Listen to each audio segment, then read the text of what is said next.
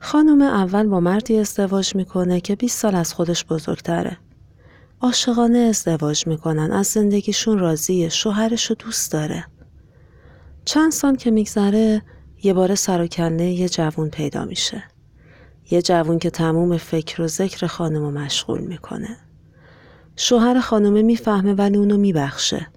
احتمالا از شدت عشق یا به خاطر بچه یا حالا هر دلیل دیگه ای. خانم ولی نمی‌تونه از مشوقش دل بکنه. شوهر و بچه و زندگیش رها می‌کنه و میره دنبال مشوقش. با اون مرد جوون ازدواج می‌کنه. یه مدت بعد این دفعه مرد جوون مشوق قبلی یا شوهر فعنی زن بهش خیانت می‌کنه. این خیانت برای زن که از زندگی مشترک و بچهش به خاطر این مرد گذشته خیلی سنگینه. زندگیشو تباه شده می‌بینه. دست آخرم خودشو میندازه زیر قطار و تمام. این زن آنا کارنیناست. زنی خیانتکار و خیانت دیده. جای تعجب داره که تموم خواننده ها با خوندن قصه آنا تحت تاثیر قرار می گیرن و بعضی یا حتی توی صفحات آخر وقتی که به خودکشی آنا می‌رسن گریه می‌کنن. چی باعث میشه که خواننده اینطور عمیق با آنا هم دردی کنه؟ زنی که خودش مرتکب عملی غیر اخلاقی شده. چرا خواننده نمیگه خب سزای عملش همینه. خیانت کرده خیانت دیده این به اون در. چرا خواننده متاثر میشه؟ الف ب ه ه دال زبان فارسی تشکیل شده از سی و دو هفت. یه روز با یه مداد سیاه یاد گرفتیم بنویس. چیناله فیشا. چیناله فیشا. گاف پایینگه گاف شاگرد. شاگرد. یه روز با یه مداد مشکی نرم پررنگ آیندهمون نوشتیم. کنکور چجوریه؟ که چند مرحله ایه؟ قبول بشو نیست. خب مثل خر می‌خونی.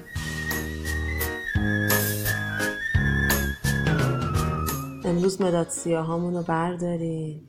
این دفعه قصه بنویسیم. اینجا یه شهر بزرگه. خیلی بزرگ. با خیابون ها کوچه همیشه فکر می‌کردم فقط آدم های خیلی بزرگ می‌تونن خاطره بنویسن.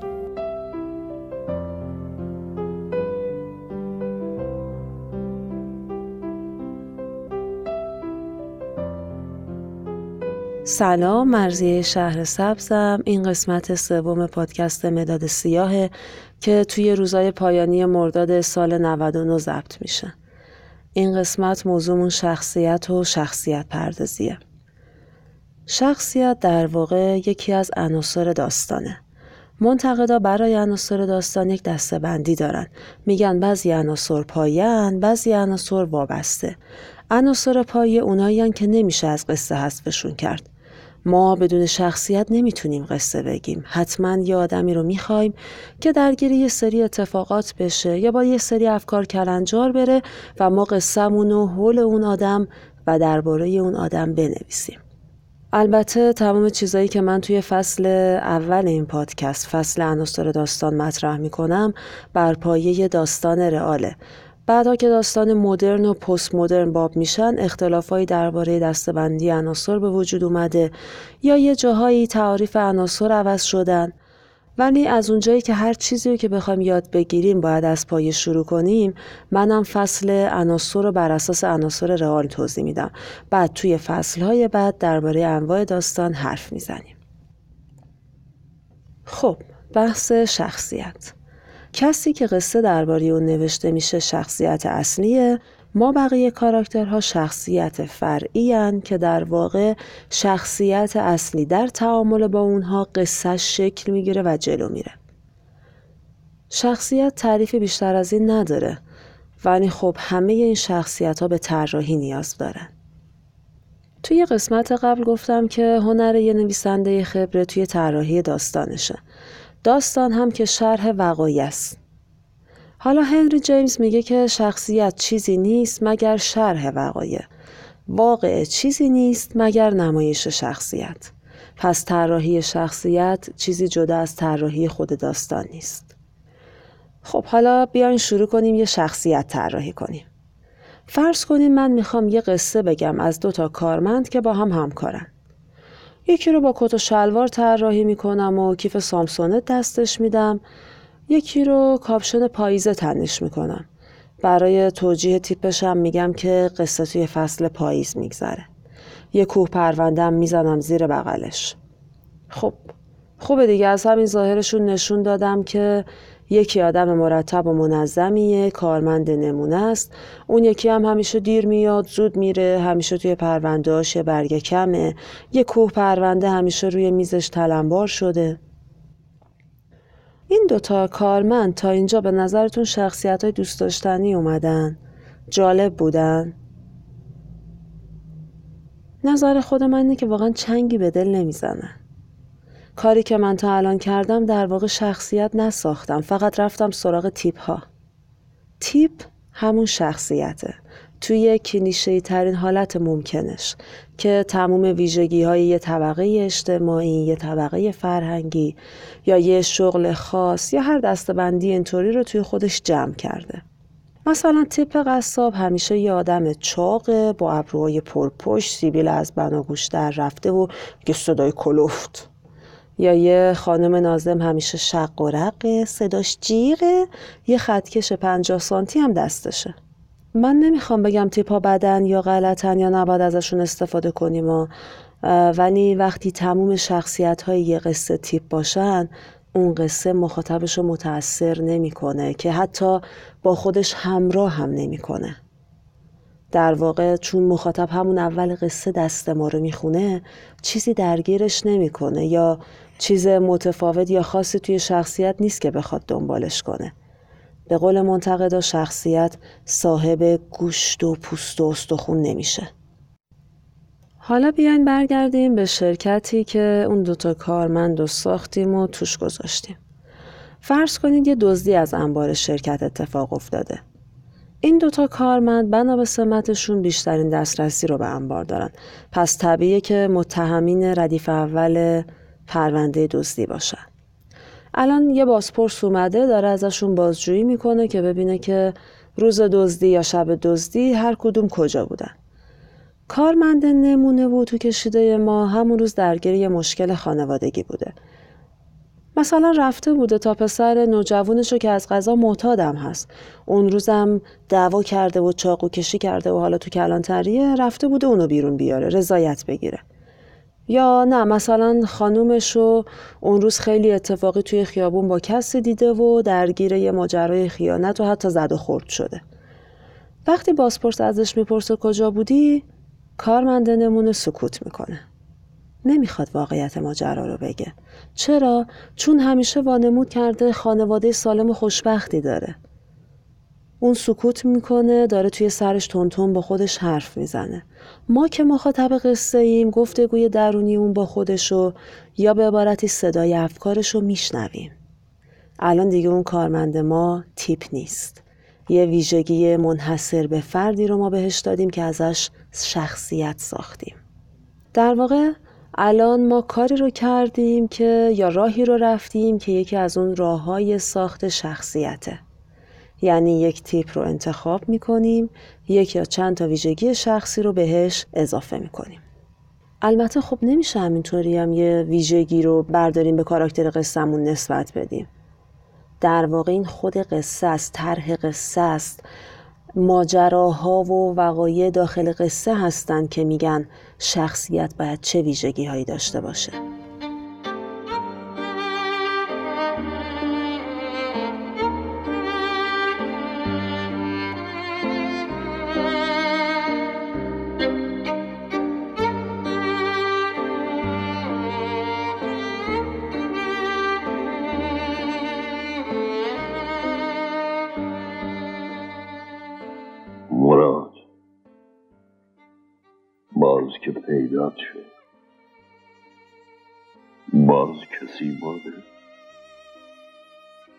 بله شد احتجاب عمرشو داد به شما.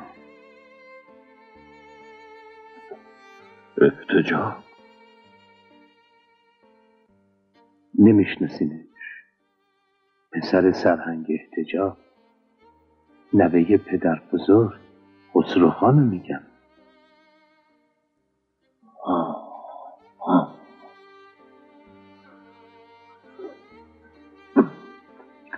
سل گرفتش. تمام بدنش شده بود مثل یه دوک دیگه نمی‌شد شناختش مراد داستان شازده احتجاب گلشیری.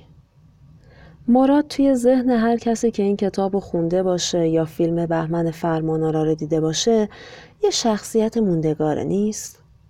کلیدر دولت آبادی که می‌خونیم و میبندیم مارال، گل محمد، زیور اینا برای همیشه توی ذهن ما زندگی می‌کنن. خود من ستار یکی از شخصیت های محبوب رمان بود برام. ما حتی یادمون میمونه که گل محمد قدش بلند نیست شونه هاش پهنه هیکلش ورزیده است. یه جوری ما از کاراکترها می‌تونیم حرف بزنیم که انگار یه جای اونا رو از نزدیک دیدیم باهاشون وارد گفتگو شدیم باهاشون زندگی کردیم. تولستوی سال 1910 فوت کرده. ولی آنا کارنینا شخصیتی که تولستوی ساخته حالا 143 سال سن داره و همچنان هم زنده میمونه و زندگی می‌کنه. دونکیشوت سروانتس امسال 415 ساله شده. به قول ساراماگو ادبیات جمعیت جهان رو زیاد می‌کنه. راز موندگاری این شخصیت ها واقعا چیه؟ بعضی هاشون حتی از دنیای کلمات نویسنده بیرون زدن. این نیست که ما کتاب رو بخونیم و ببندیم اون شخصیت تموم شه.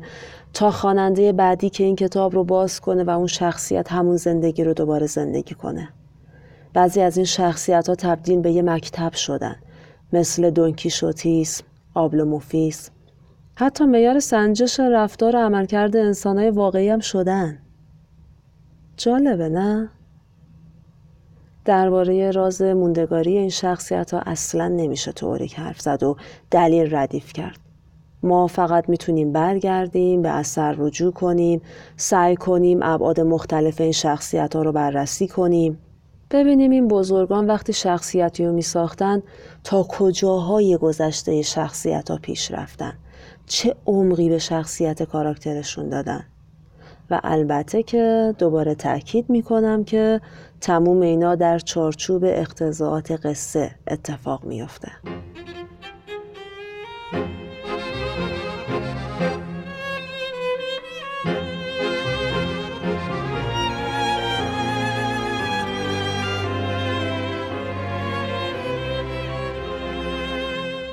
نادر ابراهیمی درباره کتاب آتش بدون دودش میگه من 180 تا شخصیت داشتم. 180 تا پرونده درست کرده بودم 180 تا مجسمه که اسمشون به گردنشون آویزون کرده بودم تا روابطشون رو گم نکنم هر وقت لازم می‌شد برمیگشتم پرونده یه شخصیت رو میخوندم درباره تولدش، کودکیش، خونوادش، اتفاقاتی که از سر گذرونده، مریضیایی که احیانا داشته. حرف ابراهیمی جالبه ولی مسلما این کار منطقی نیست که برای نوشتن هر داستانی ما بخوایم اول زندگی نامه شخصیت هامونو بنویسیم. البته ابراهیم این رو خودشم برای یک کتاب هفت جلدی انجام داده. من خودم فکر می‌کنم این اتفاق توی جریان نوشتن داستان رخ داده. یعنی ابراهیمی سعی کرده برای اینکه جلوتر که میره کارش سختتر نشه هر چیزی که هر جای قصه به شخصیت اضافه کرده نوت برداری کرده که بتونه دوباره برگرده و بهشون رجوع کنه. بازم اینو در نظر بگیرین که ما می‌خوایم یه داستان کوتاه بنویسیم. کلا از همون قسمت صفر قرارمون توی این پادکست ایده این پادکست نوشتن داستان کوتاه بود. ما توی داستان کوتاه مثل رمان این فرصت رو نداریم که بخوایم فلشبک بزنیم و خورده داستان بنویسیم و شخصیتمون رو بسازیم. ما توی داستان کوتاه شخصیت های از پیش شکل گرفته ای داریم که توی قصه ما در واقع اون برشی که ما از زندگی شخصیتمون انتخاب می‌کنیم درگیر یه سری اتفاقات میشه و ما صرفا با حرفی که کاراکتر می‌زنه یا عملی که انجام میده به شخصیتش اشاره می‌کنیم شخصیتش رو معرفی می‌کنیم که این آدم چجور آدمیه و الان انتظار چه رفتاری رو باید ازش داشته باشیم و بعد قصه رو پیش می‌بریم. باز اینو هم بگم که ابراهیمی در واقع با اشاره به پرونده شخصیتاش می‌خواد یه حرف مهم بزنه می‌خواد بگه شخصیت های من اونقدر ابعاد مشخصی دارن که برای خودشون صاحب هویتن. من به عنوان نویسنده نمی‌تونم هر حرفی رو که می‌خوام توی دهن شخصیتم بذارم یا ازش بخوام اون کاری رو انجام بده که من میگم. منظور ابراهیمی از این حرفم ساده است. مثلا در نظر بگیرید نمیشه رستم و با گرز و زره و کلاه خود طراحی کرد بعد اونو گذاشت توی خیابونای استانبول که داره قدم می‌زنه کسی دعوتش می‌کنه که بریم کافه قهوه بخوریم یا بیا بریم سینما فیلم ببینیم. شخصیت اگه درست ساخته بشه نویسنده هیچ تسلطی بهش نداره. در واقع دیگه نویسنده نیست که حرفای شخصیتش رو می نویسه و براش تصمیم می‌گیره. این شخصیته که به نویسنده میگه که الان می‌خوام کجا برم چی بگم یا چی کار کنم.